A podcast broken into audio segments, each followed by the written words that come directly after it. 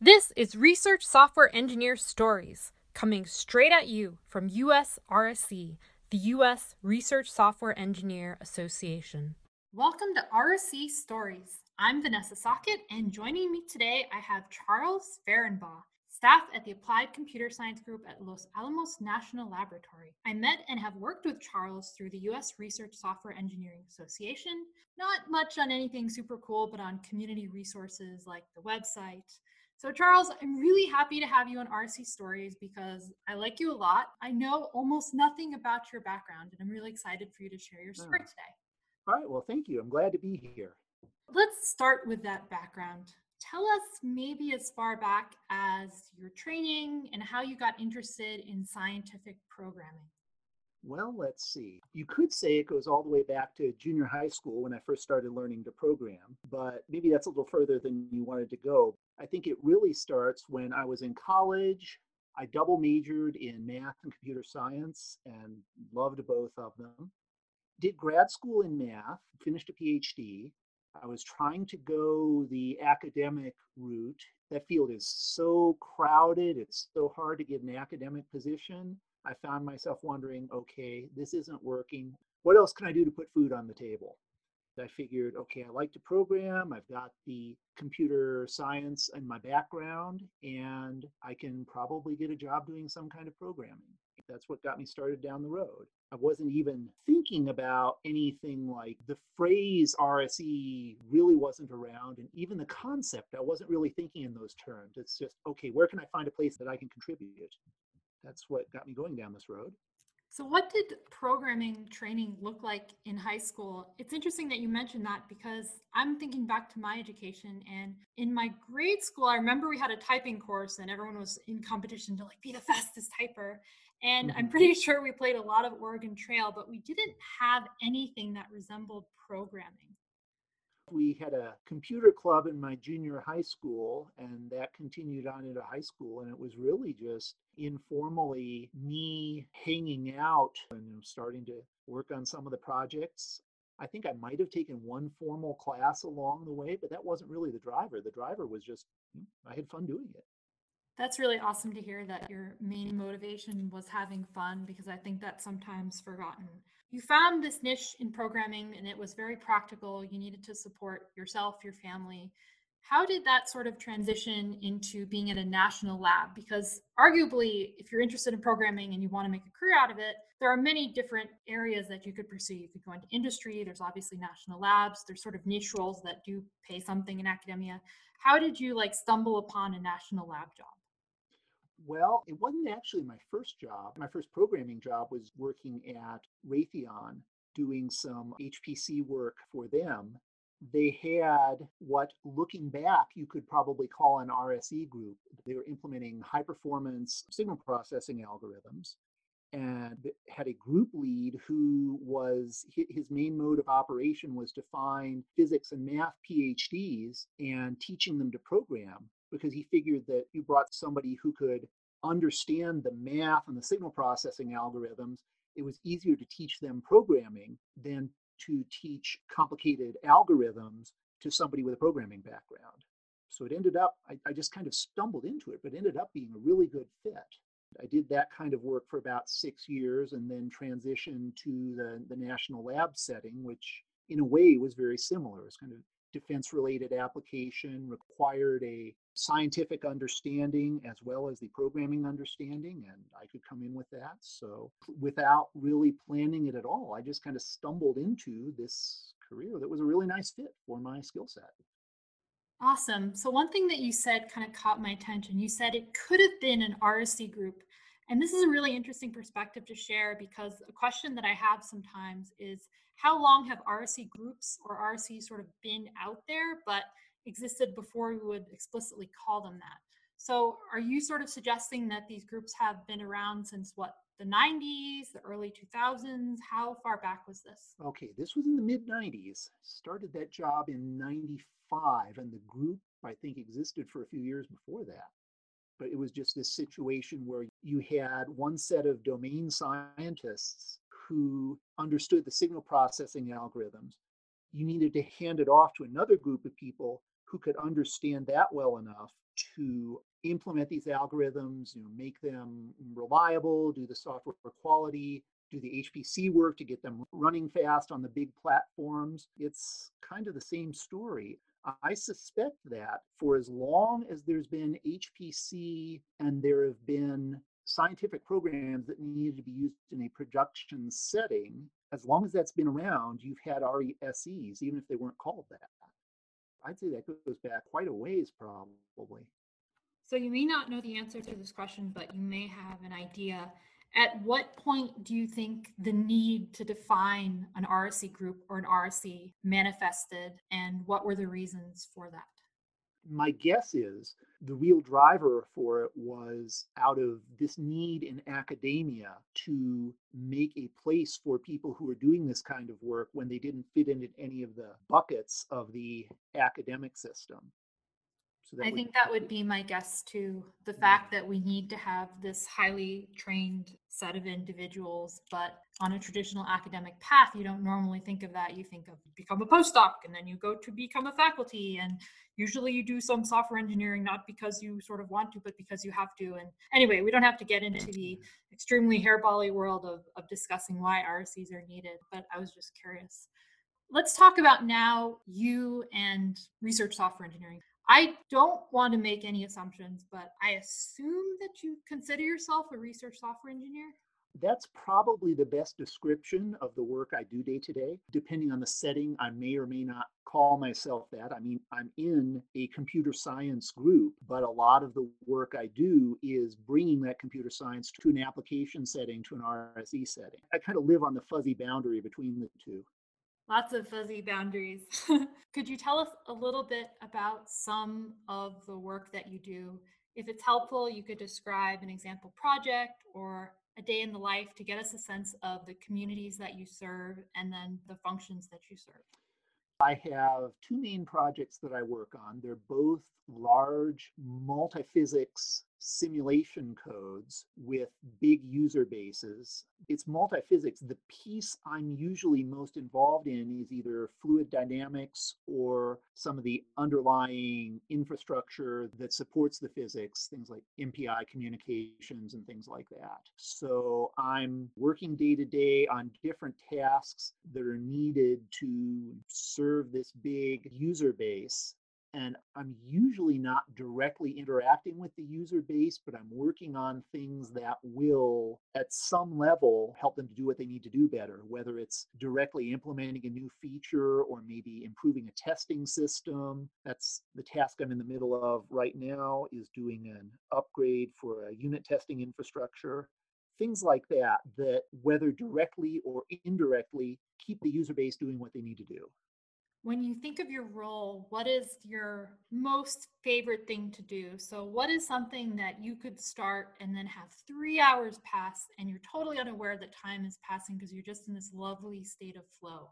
I'd say that's when I'm grabbing onto just one problem and really digging into it and solving it and just getting the pieces in place to actually make a new thing work.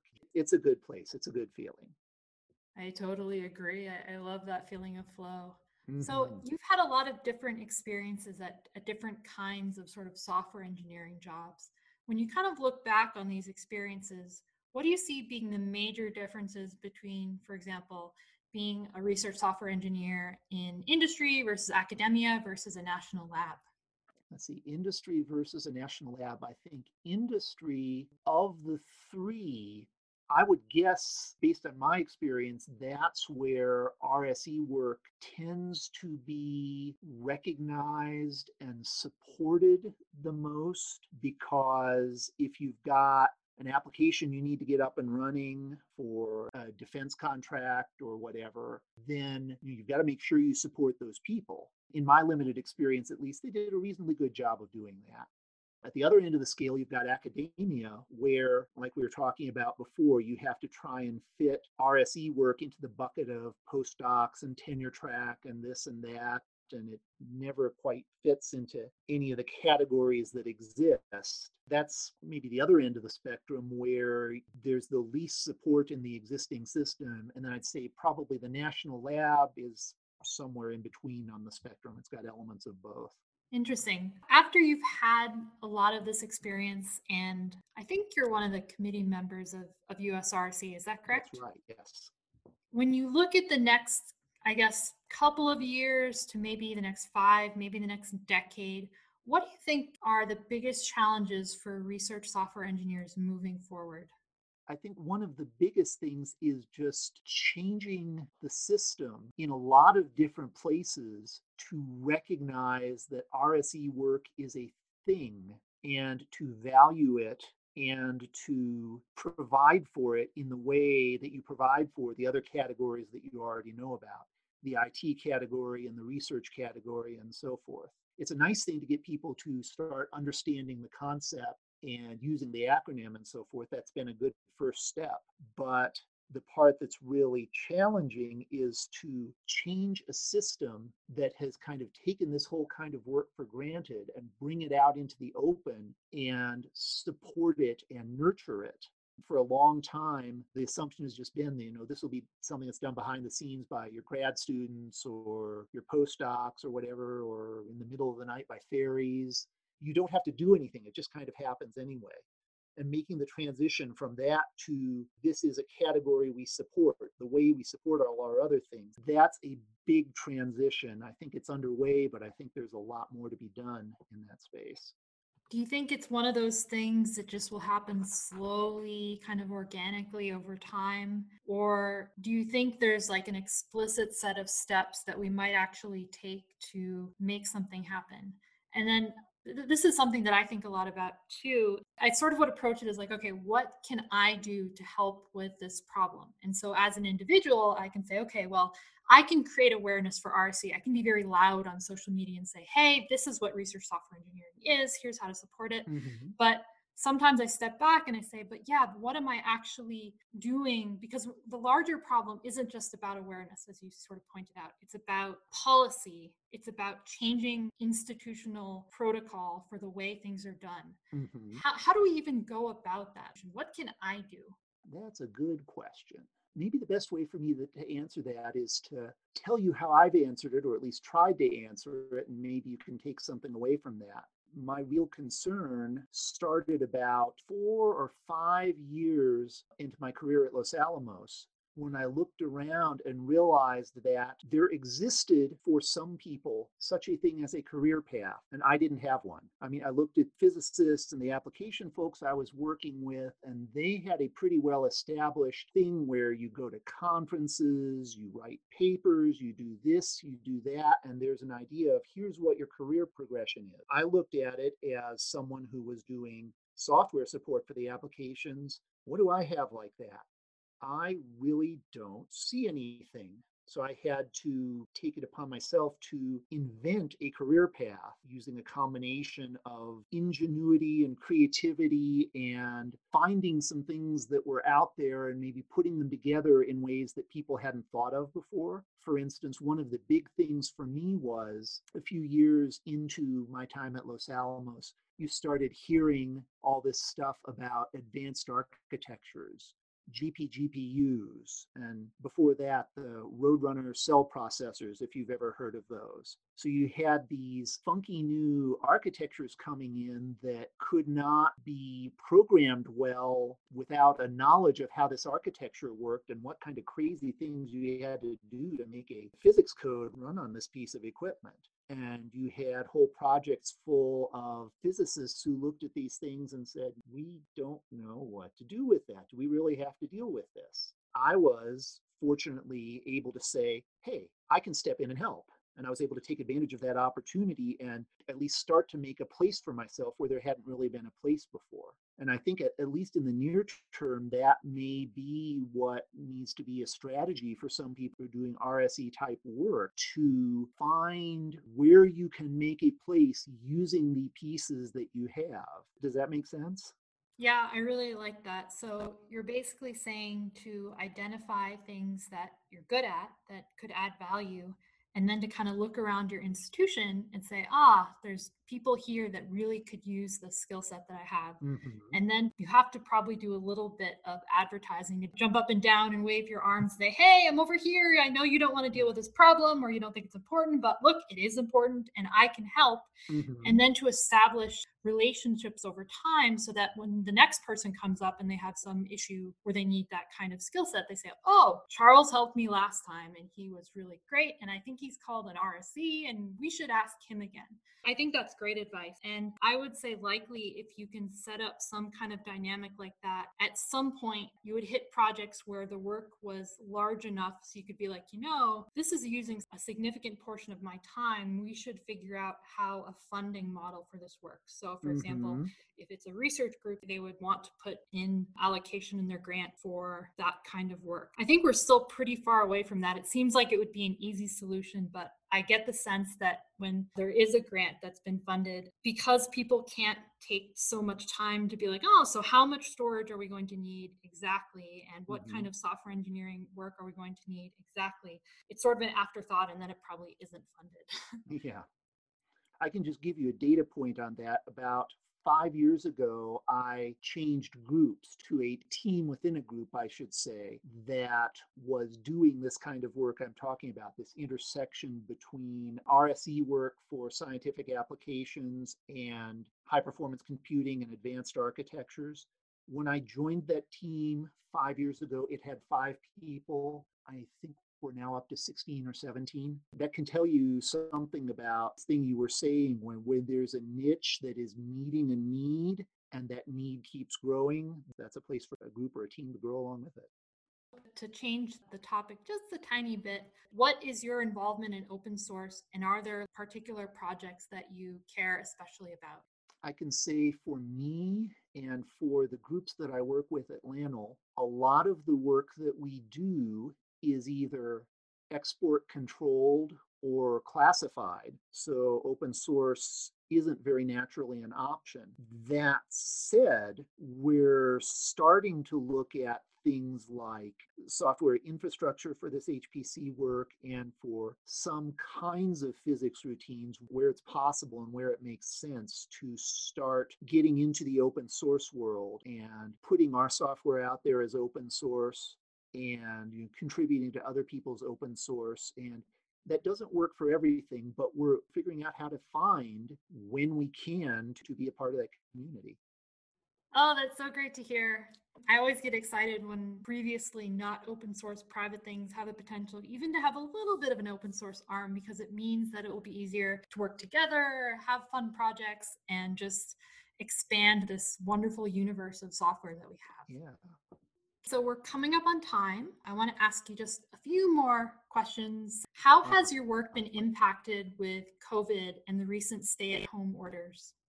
I have now been working from home for about two and a half months.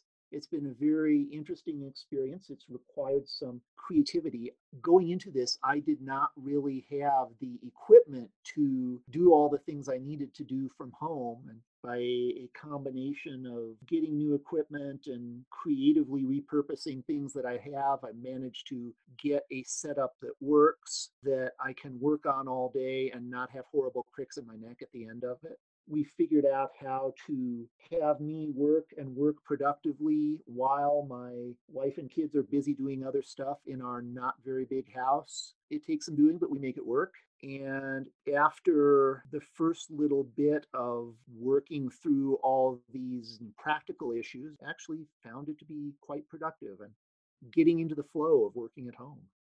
Oh, that's so great to hear. As a full time remote person, I definitely empathize with that. And I'm really glad that you're finding your groove.